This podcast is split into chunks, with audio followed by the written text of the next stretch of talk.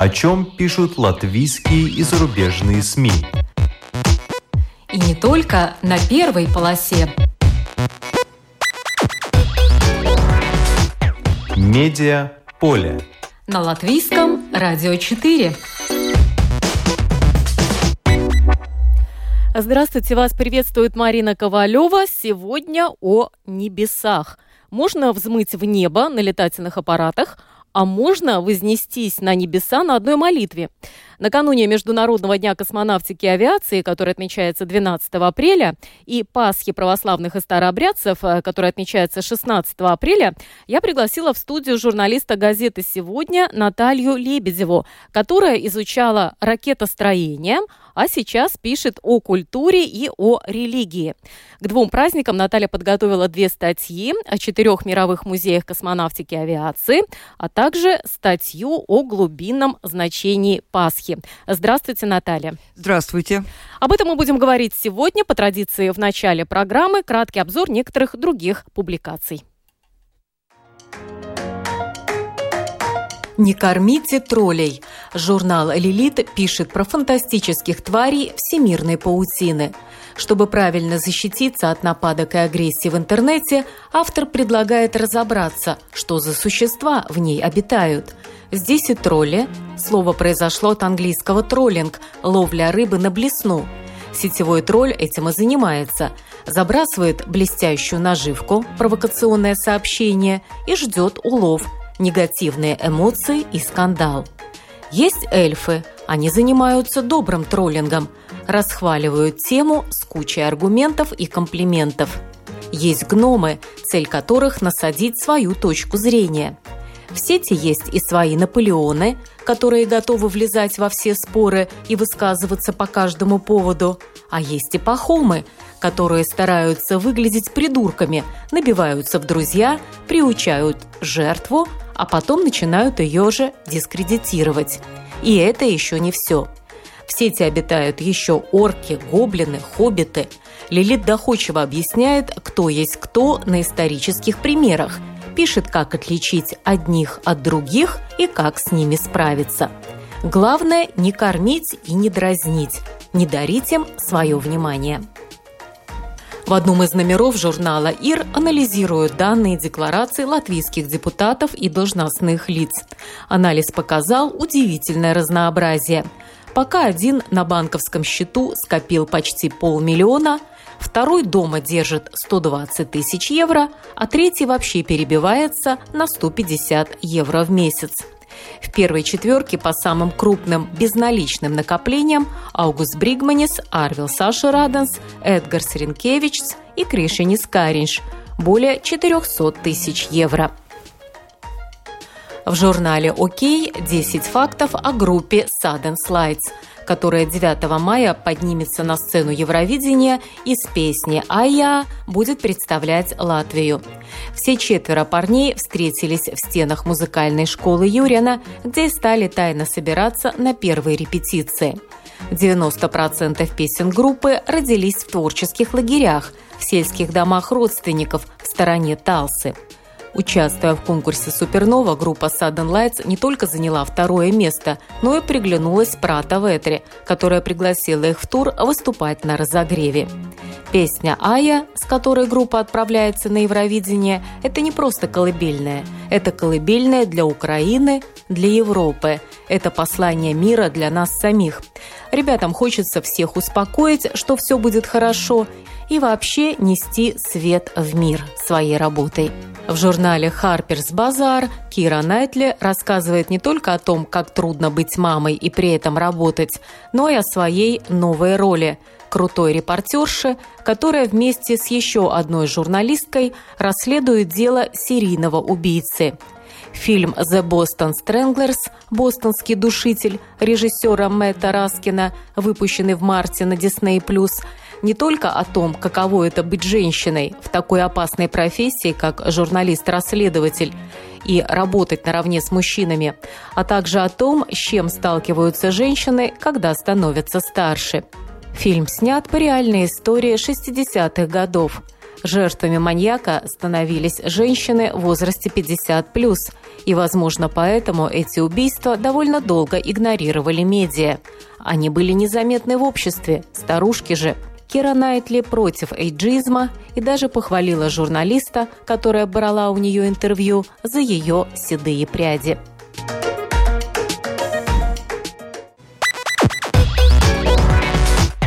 Медиа поле. На латвийском радио 4.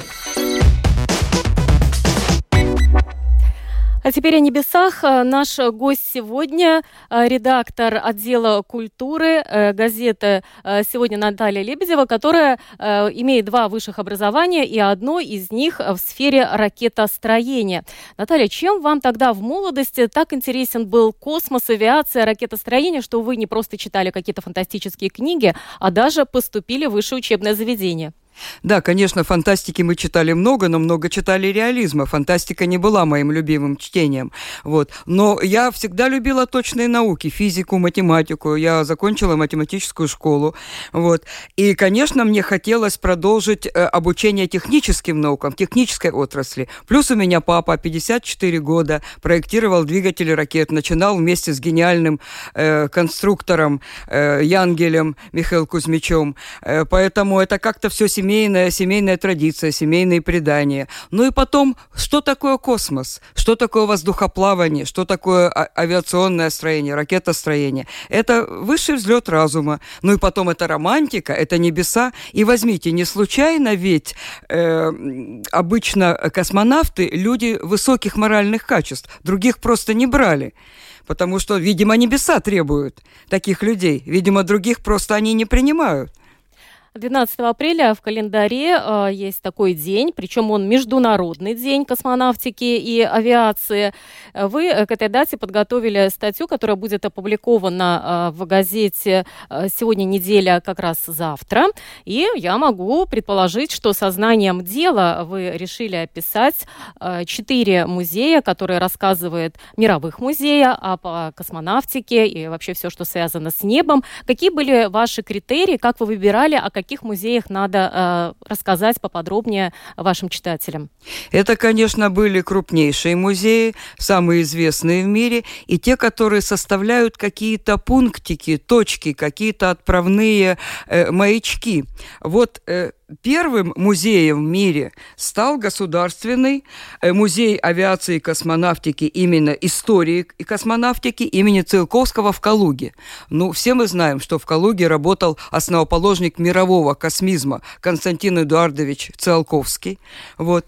Э, на его примере учатся все космонавты, э, российские, французские, американские, у Нила Армстронга, его брошюры в переводе тоже в его музее, это было в его библиотеке Поэтому Калуга стала таким отправным... В общем, это начало мирового космизма, начало полетов. Вот, хотя воздухоплавание развивалось раньше. А, кстати, какие из идей Циолковского вам а, кажутся самыми невероятными? Ну, мы знаем его изобретение, там, пояс на воздушной подушке, который сейчас уже норма. Это э, тоже э, Циолковский. Э, многоступенчатый ракетоноситель в несколько этапов, которые выводят э, ракеты в космос, тоже одна там из его идей, не говоря о том, что он э, ну, просто изобретал эти летательные аппараты.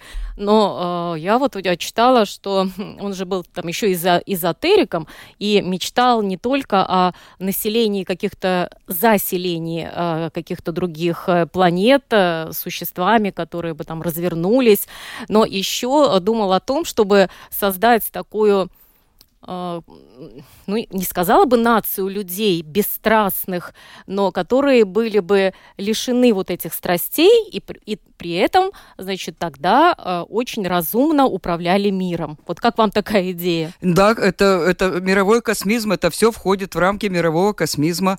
Вот. И Циолковский писал не только о космических ракетных поездах, то есть э, международных космических станциях. Вот. Он это предвидел уже, провидел в конце 19 века века, в начале 20-го. Вот. Но и у него была такая брошюра «Цели воздухоплавания», э, то есть он, где он описывал, какими должны быть личности, э, на которых будет возложена миссия воздухоплавания в будущем и заселение других планет, колонии тоже.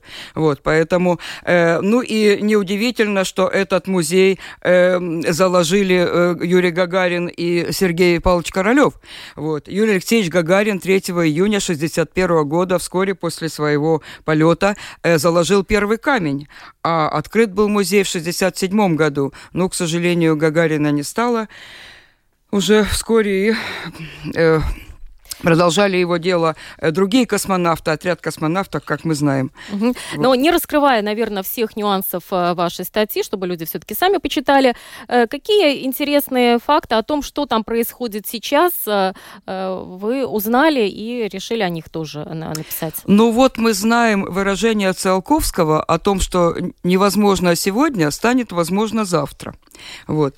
И э, сейчас, например, вот завтра, 12 апреля, в музее открывается выставка мировой космизм, где будут представлены, э, представлено то, как связано воздухоплавание, авиация, космонавтика с искусством, философией, с другими э, видами науки. Вот, например, будет даже, э, э, будет даже брошюра Царковского, подписанные в космосе. Брали в космос Алексей Леонов, Валерий Кубасов и Томас Стаффорд. Вот они подписали в 1975 году на борту космического корабля «Союз-19». И сейчас вот, вот этот экспонат очень редкий будет выставлен на всеобщее обозрение, да? Да, да, да. Сейчас эти и, и немало других философских брошюр, э, произведений искусства, например, «До свидания, Земля», который написал э, художник Борис Окороков в 70-м году после посещения Байконура. Он описал такой психологический момент, когда космонавты расстаются с Землей.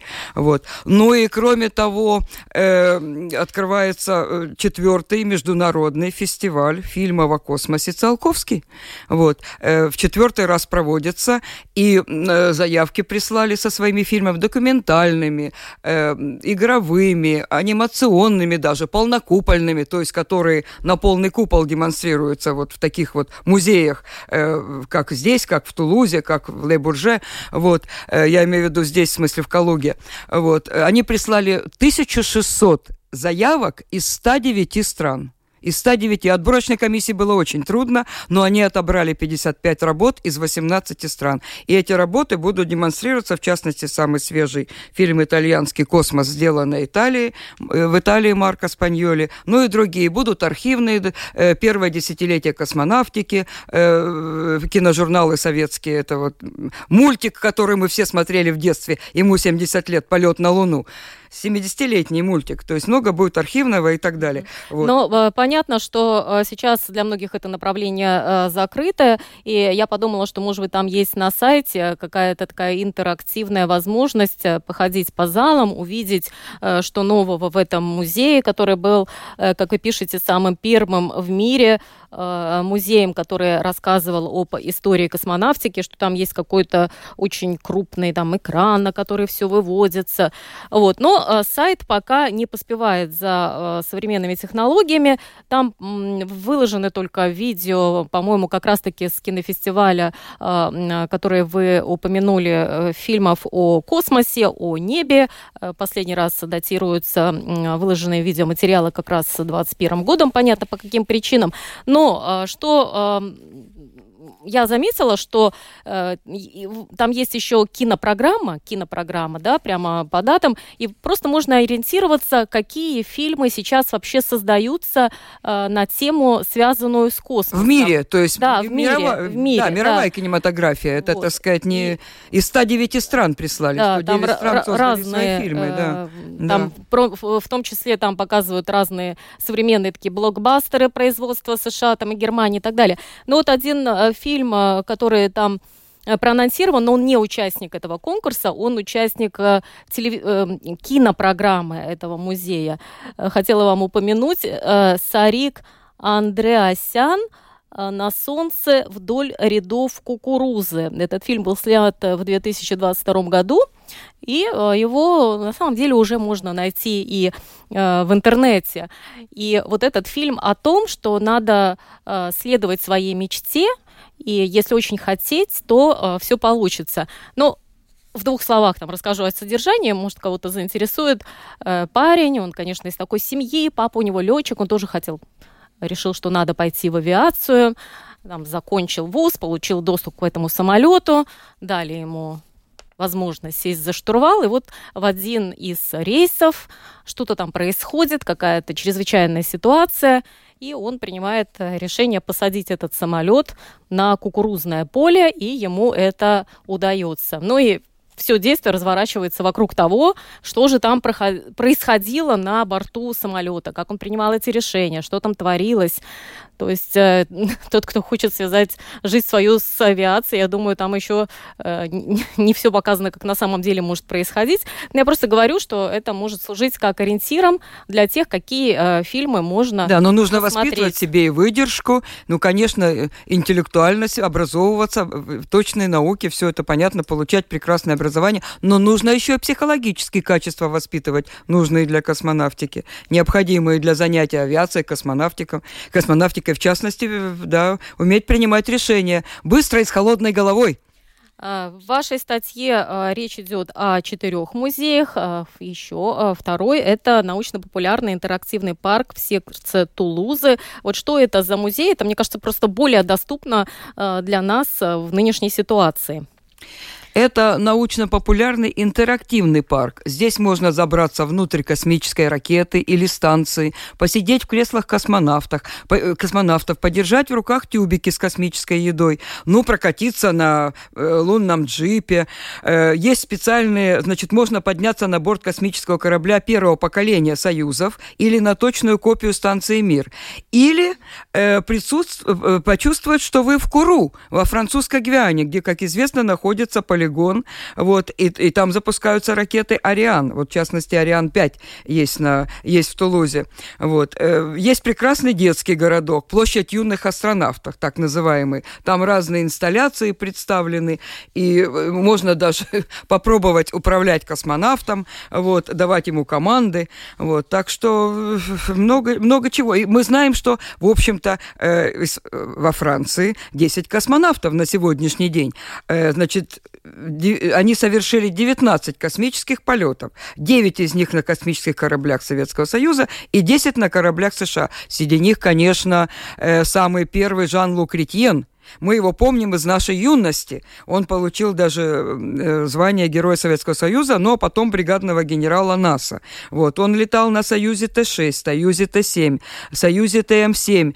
Э, а на станции «Мир» в 1988 году совершил первый выход в открытый космос. Э, то есть это станция «Мир» это была российско-американская, но это был гражданин третьей страны. И, и тем он тоже, так сказать, снискал себе славу, лавры и так далее. Вот. Угу. Ну, Я, кстати, тоже зашла на сайт этого космического центра, который располагается а, в Тулузе.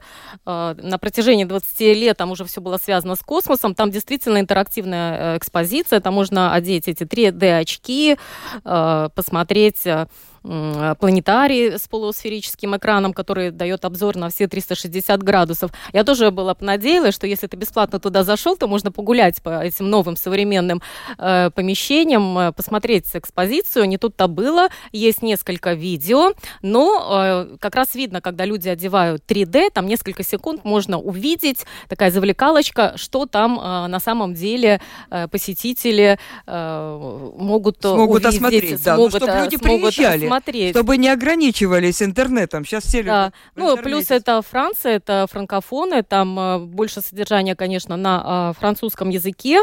Э, также ну как... и на испанском тоже. Но есть там русские гиды, русскоязычные гиды, скажем так, потомки мигрантов первой волны, второй волны. Там можно с этим гидом. А в общем-то там больше испанский, французский. Вот, вот такое, может быть, не, так сказать, неудобство для русскоязычных. Да. А, ну и, конечно, в вашей статье не могло обойти обойтись без музея авиации и космонавтики в пригороде Парижа. Это знаменитый Ле Бурже. Ле Бурже, да, да.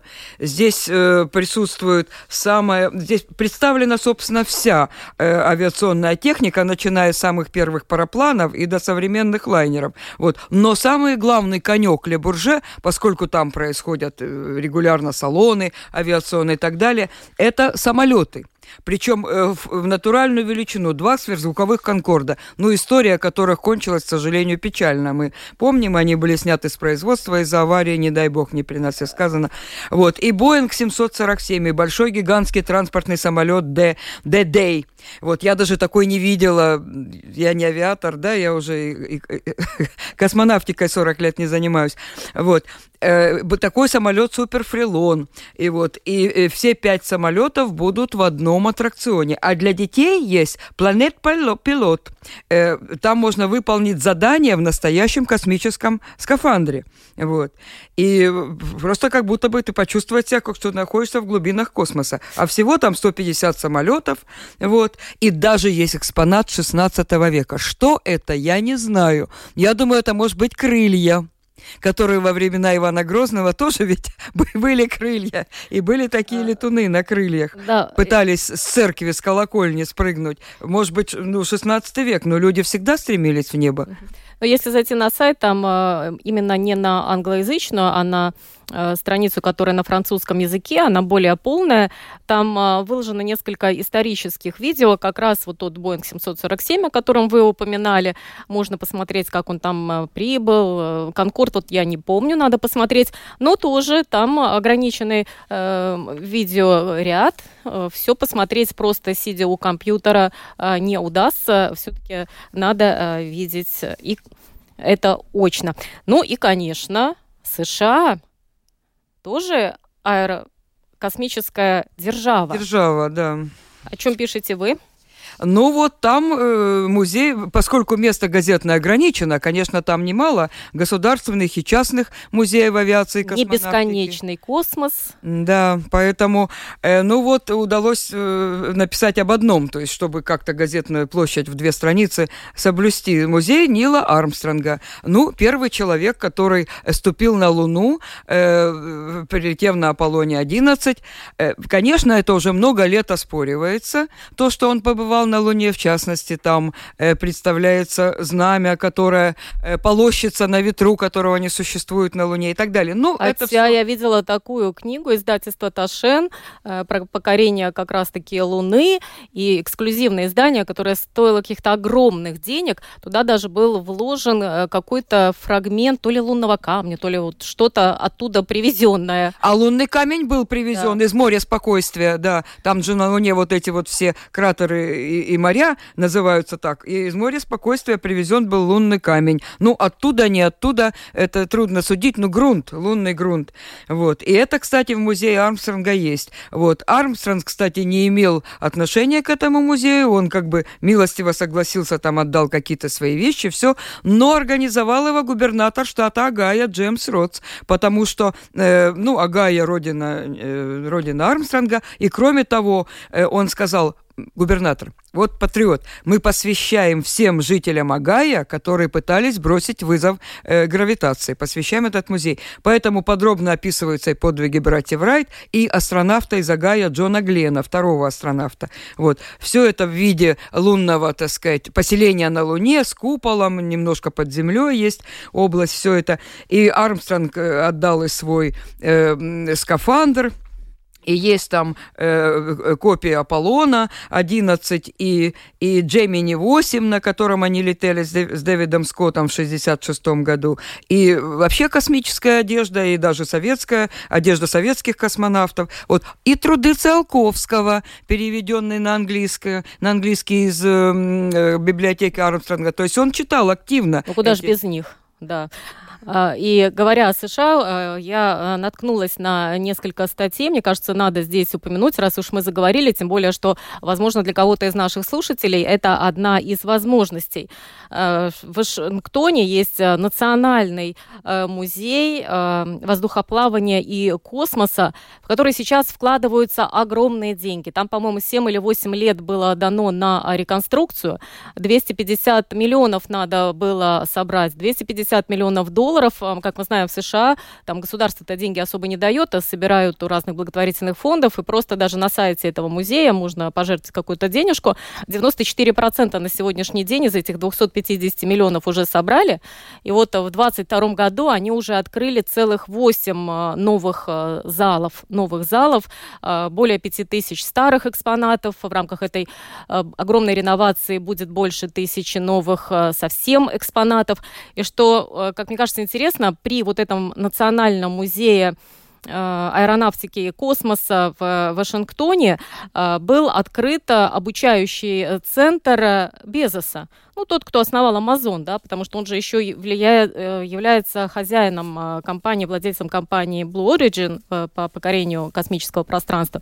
И вот что интересно, они сейчас объявили конкурс, в котором, как я понимаю, может принять любое желающий, надо только пройти тест, вы квалифицируетесь для того, чтобы принять участие в этом конкурсе или нет, еще есть время, э, до 16, э, по-моему, до 18 апреля можно подать заявку. Группа 1-2 человека. Это молодые дизайнеры э, и молодые архитекторы. то есть... Нет, именно дизайнеры и архитекторы, э, э, которые учатся и которым Э, если они работают, э, трудовой стаж не больше пяти лет по этой специальности. То есть в этой отрасли? Нет, они в том-то и дело, что свои да, идеи вот могут, могут привнести э, те, кто вообще занимается сферой архитектуры и дизайна, потому что их задача будет э, разрабатывать, предлагать какие-то проекты внешних э, Э, то, что называется внешних э, конструкций э, вот этих там летательных аппаратов и станций и так далее. То есть там важен, насколько я поняла, именно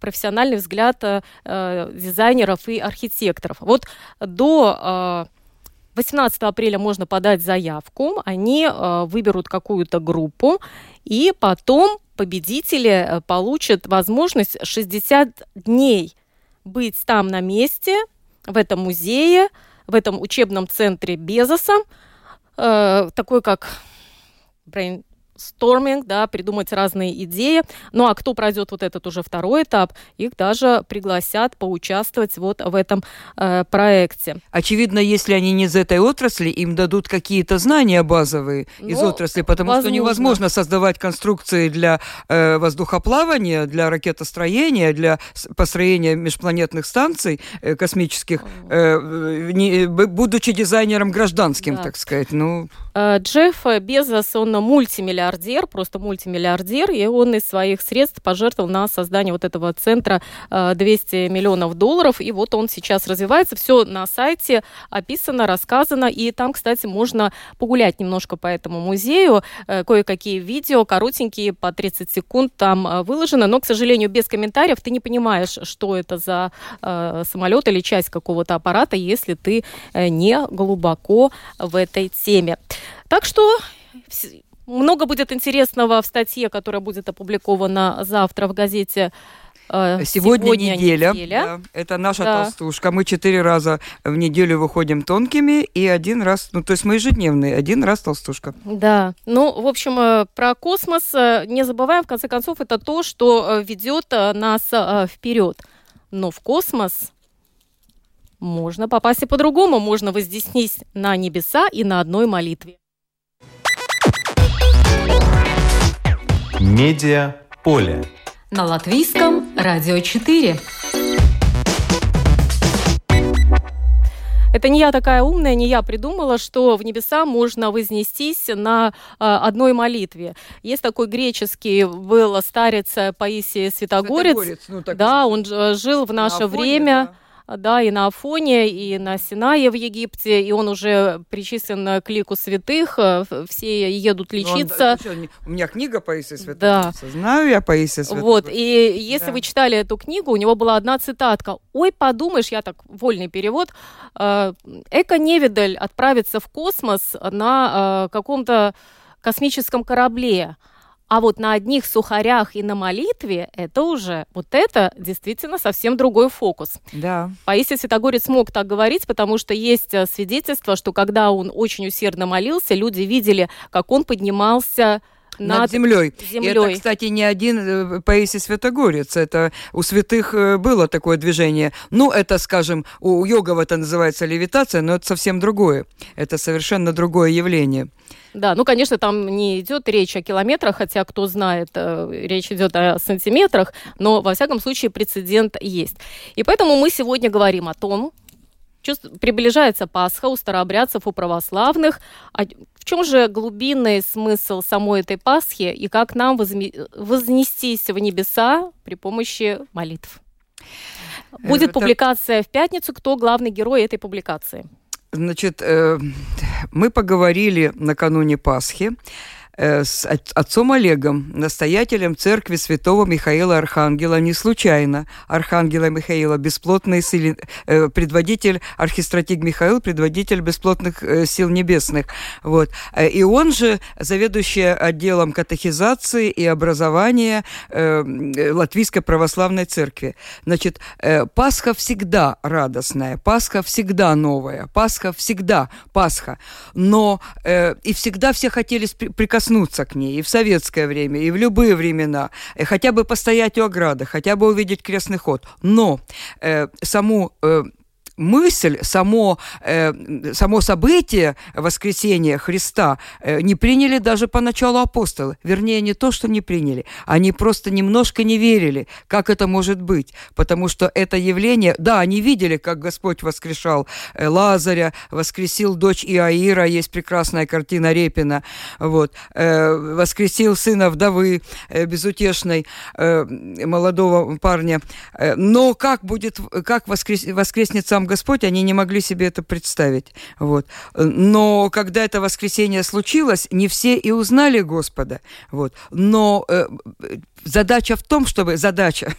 Но э, дело-то в том, чтобы принять воскресенье всем сердцем, поверив в него. И что все мы воскреснем. Господь открыл нам путь, открыл нам это явление, обетование, то есть дал обетование, дал нам об этом э, обещание, что все мы воскреснем в свое время. Но, естественно, я тут возражаю отцу Олегу, говорю, что э, чтобы все попали в, в Царствие Небесное, э, это невозможно, потому что э, грехи, э, покаяние, покаяние необходимо перед смертью. Он говорит, э, так вот, все, но все должны стремиться туда. Вот. Но это будет прекрасная, прекрасная вечность, э, которую мы даже себе представить не можем. И приводит такой пример, говорит, а вот почему мы, когда человека хоронят, самые лучшие цветы приносим ему, самые лучшие венки. Это как бы отражение того, что, что, что он увидит, что он увидит. Мы ему этого желаем. Э, может быть, он и не попадет в райские кущи, но мы ему этого желаем от души. Вот. И немало есть э, об этом э, немало есть о том, что почему не узнали Господа апостолы, даже Лука Потому что э, это тайна великая есть, воскресение Христа. Вот. И в этом тайна, тайна его пришествия, тайна его... Э, апостолы думали, может быть, он вознесется, мы его не увидим сразу. Вот. Но... Э, в том-то Господь приходит в, в любом виде к нам. Мы можем его не узнать. Об этом э, существует в литературе масса свидетельств. И в житиях святых мы можем прочесть. Вот как Иоанн Милостивый, э, архиепископ Александрийский VI века. Вот. Он почему так прозван? Потому что он любил подавать милостыню. Не он владыка, э, патриарх. Значит, вот он приходит в церковь с клиром, с, с, с причтом, значит, и подает, видит, нищий, он подает тут же из кармана, вытаскивает монетку, подает. А нищий такой, забегает забегает наглый, забегает перед владыкой, еще просит, говорит, владыка, подайте. Владыка опять дает. Потом он третий раз прибегает. Ну, причт уже раздражен, в отличие от Иоанна Милостивого, Милостивого, и говорит, ну, сколько же можно подавать, владыка? Он говорит, а я не знаю, может, это Христос меня искушает, искушает мои, мои качества. А, по интернету гуляет короткометражка на эту тему. Э, очень хорошо, мне кажется, талантливо снято. Женщина такая вся набожная, читает э, Библию, псалтырь знает, все молитвы знает, все в каком стихе, э, какая цитата, все может прямо раз и произнести. И тут вот какая-то старица сказала ей, вот жди, к тебе в гости Христос наведается. Она стол накрыла, пирогов напекла, все вымыла, сидит, ждет в своем доме, когда же к ней э, придет Христос. Пинчушка позвонил, дверь там что-то попросил. Вот здесь я Христа жду. У меня, точнее, не Христа, гостя жду, гостя жду. Женщина, мать-одиночка пришла, негде переночевать, муж побил, выгнал. Да. А иди ты, нечего тут себе рожать, там, и с кем ты вообще там связалась и так далее. Ну и несколько, несколько, несколько таких вот примеров, а потом и поняла, что это и был-то... Э, Есть Христос, рассказ а... 19 века из литературы русской 19 века «Христос в гостях у мужика». То же самое было, но там конкретный случай, что его оклеветал дядя, он попал в Сибирь э, на каторгу, но потом поселение, все, женился, устроил свою жизнь, все у него в порядке. Вот. И точно так же ему приснился сон, что его э, Христос к нему в гости, в гости ожидается. Но они с женой кинулись все вымывать. А, а постучался у двери нищий, он, конечно, впустил, в отличие от этой женщины, он впустил нищего, потому что он был другого воспитания человек, и вдруг узнает в этом нищем своего дядю. Конечно, совершилось примирение, дядя у него до конца дней остался, вот. Ну, то есть, вот э, мы не знаем, в каком облике Господь придет э, проверять наши качества, э, если так говорить по-мирскому. Готовы ли мы к Царствию Небесному? Поэтому надо быть всегда готовыми. А, может быть, вам а, Олег Пелевин рассказал, какие шажочки надо предпринимать, э, чтобы понять э, глубинный смысл Пасхи? шажочки. Ну, конечно, сейчас время Или сложное. вы с Олегом э, Пелевиным про это не Мол... говорили? Много молиться, безусловно, молиться. И прощать. Вот кажется, что простить человека легко, даже близкого. Вот. Но как мы порой нетерпимы к близкому? А нужно любить, нужно прощать. В этом очень много. И нужно покорно нести свой крест. Вот иной говорит, почему мне вот так вот все, откуда, почему мне на меня все валится, такие неприятности. Вот. Э, неисповедимы пути Господни. Мы не знаем, почему это. Э, смирение, покорность, о, это очень трудно, особенно в нашем мире, особенно когда жизнь у всех разная. У кого-то счастливая богатая, у кого-то вся в скорбях, болезнях, которые продолжаются десятилетия. Вот.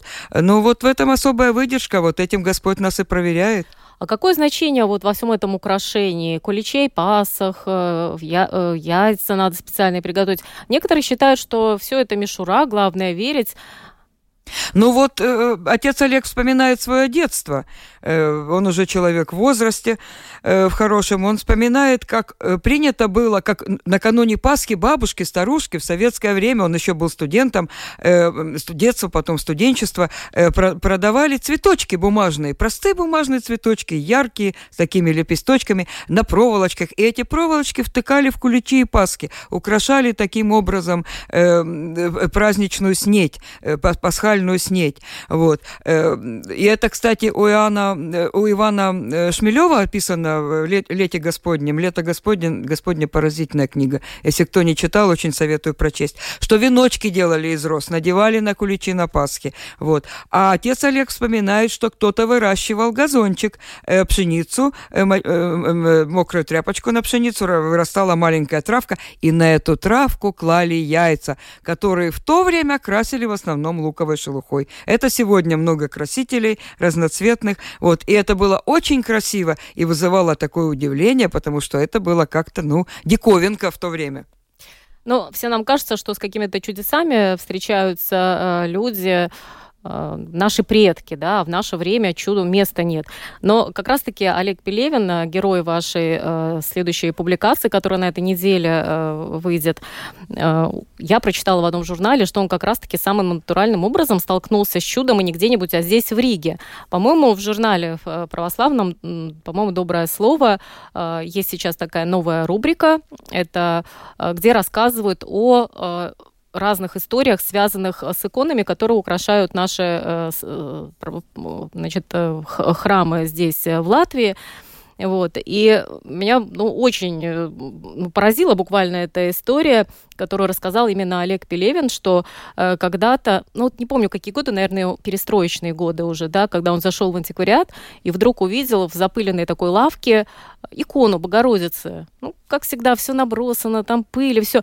И он явно услышал, как она говорит, забери меня отсюда.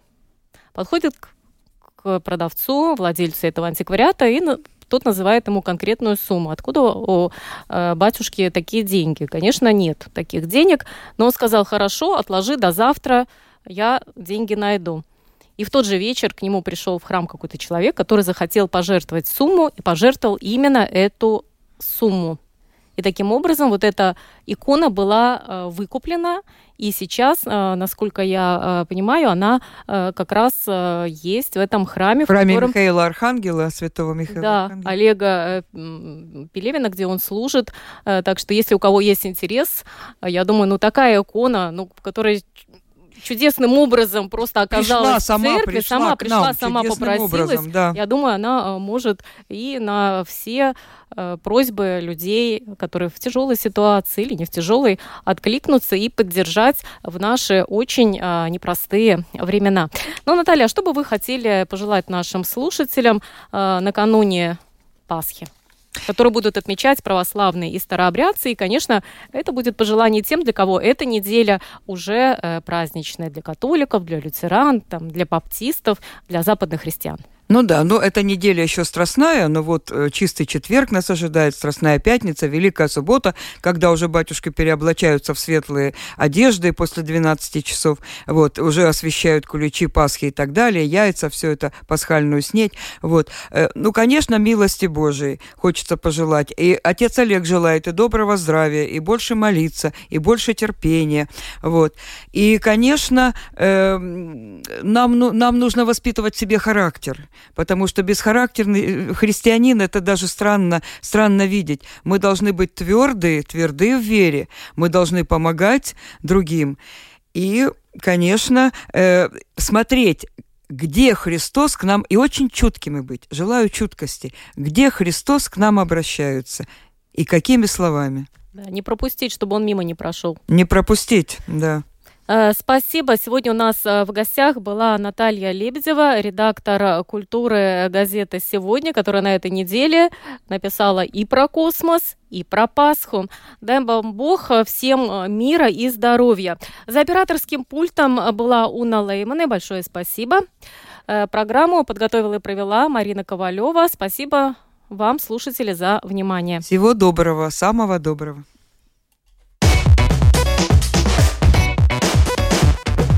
О чем пишут латвийские и зарубежные СМИ. И не только на первой полосе. Медиа поле. На латвийском радио 4.